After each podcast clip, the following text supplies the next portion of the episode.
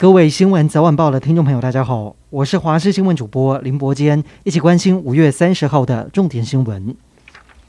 前总统陈水扁在2006年爆发国务机要废案，不仅在卸任后被特侦组收押，也让7000多名政务首长不分党派卷入首长特别费争议。但是特别费已经在2011年5月解套，今天立法院再次处理会计法第99条之一条文修正草案，在绿营立委人数优势下三读过关，为国务机要费除罪化，不过引来蓝营立委不满，朝野立委爆发多次的推挤，国民党团也向主席台撒玩具钞、丢水杯，就连国父遗像也砸出一个洞。今天全台新增61例境外移入以及60042例的本土确诊，确诊人数没有突破新高点。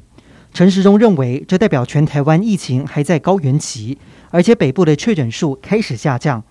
同时新增109例的死亡个案，还有新增3例儿童新增重症个案，所幸全部都出院。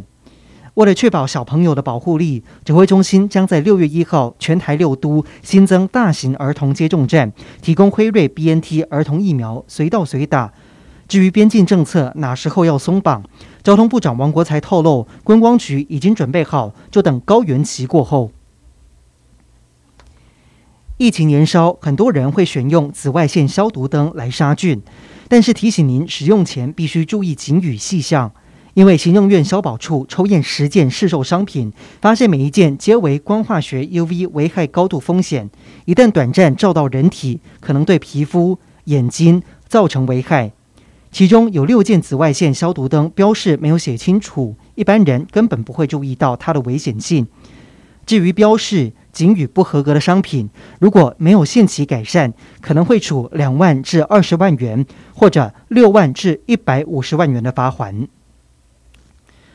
国民党台北市长参选人蒋万安今天持续请益之旅，拜会前市长郝龙斌，还收下上称包重的大红色粽子。另一方面，传出民众党内部民调显示，台北市副市长黄珊珊以民众党籍参选，支持度比无党籍还要高，因此不排除加入民众党。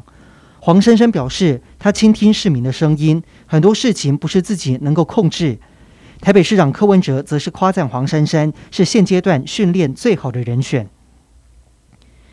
世界2大粮仓俄罗斯和乌克兰交战，包括谷物、肥料没有办法出口，连带推动全球通货膨胀。美国农业部表示，过去5年来，中国基于粮食安全而在全球购买囤积粮食，预估到今年年中，中国就会有全球69%的玉米、60%的米，还有51%的小麦存粮，足以喂养全球18%的人口。消息一出，世人关注中国囤粮的手法。中国外交部表示，中国是依靠自身的力量，把中国人的饭碗牢牢地端在自己手上，没有必要去国际市场囤积粮食。